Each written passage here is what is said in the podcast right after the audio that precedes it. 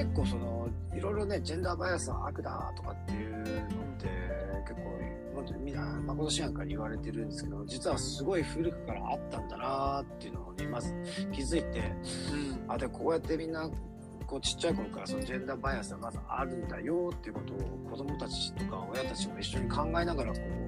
う受け入れていくとこからまず始めるのかなっていうのを感じたんですよね。まずきちんとなんかそういうことをなんか認識するというかなんかそういったことがあるっていうことをもとになんかそのそういう方たちも多いわけですもんね多いっていうかなんかそういうなんか例えば家を継ぐみたいな、うん、そういう人たちが通ってるので多いのでなんかそう逆にこうそこら辺で普通のあのサラリーマン家庭と違いますもんね。まあ、そこは、まあ、いろんな、その、なんていうんですか、えっ、ー、と、こちらの生徒さんは別に、その、貴族ばっかりじゃなくて、大大半が、そういう、金融界で働いてたりとか、あ まあ、自分でビジネスなさったりとかっていう、あと、まあ、インターネット広告業ですよね。そういう人たちもいるので。はい、まあ、だから一概にそういう、なんか、代々引き継いでる人かっていうとそうではないんですよね。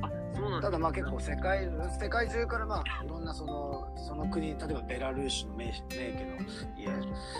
からなんかこうロンドンに勉強してきたりとかロシアの結構お金持ちの人がご子息を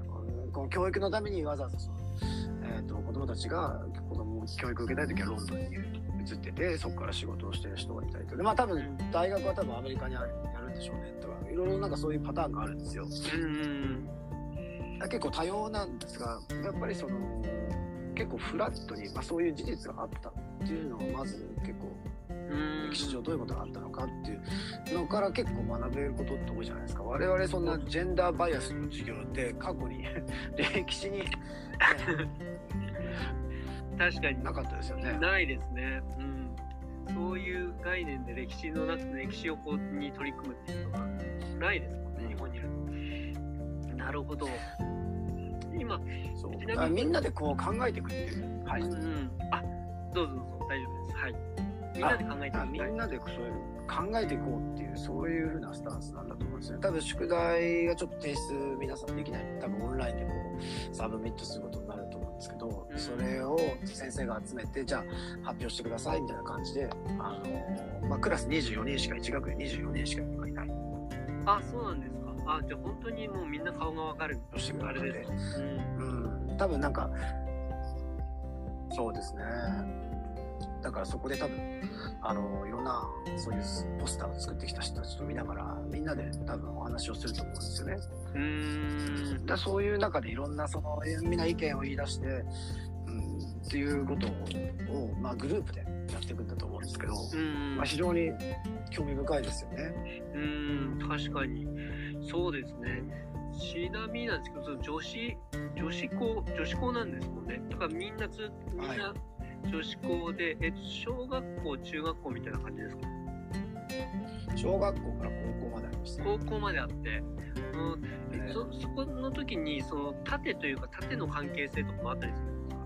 あのえっとハウスそうですね。ハウスっていうあの多分「ハリー・ポッター」の世界を思い出していただければ分かるんですけども、はい、なんかあのほうき星に乗ってなんか、ええ、あのなんか空中サッカーみたいなのやってますよね。あそこにハウスって概念があって、はい、例えばグリフィンドール VS なんとかとかって、はい、そういう縦のそういうチームができてるんですよ。だククラス分けされてるだけじゃなくて、うん、縦のそのなんていうんですかねその4年上級生6年生5年生4年生3年生っていうのがあのいろいろそのハウスっていうそのチームに分かれて、うん、それでそういうふうな、まあ、スポーツだったりとか、うん、あとその他のなんかアクティビティですよね。チャリティーとかそういうののアクティビティとかを、まあ、統括するみたいなそういうような縦のそういうつながりを作るっていう仕組みも整ってるんですよね。ああなるほど。縦割り教室な感じですね。なんか学年で学年を分けるっていう感じじゃなくてそういうふうに学年をまたいでなんかチームを作っていろいろやるっていうことですね。そうですね。で学年ももちろん当然クラスが当然大きくなれば多分4クラスなんですけどちっちゃい間6年生まではあの 1, クラスなんですよ。すごく少人数で、うん、あの面倒見てくれてすごく仲良くなりますよね。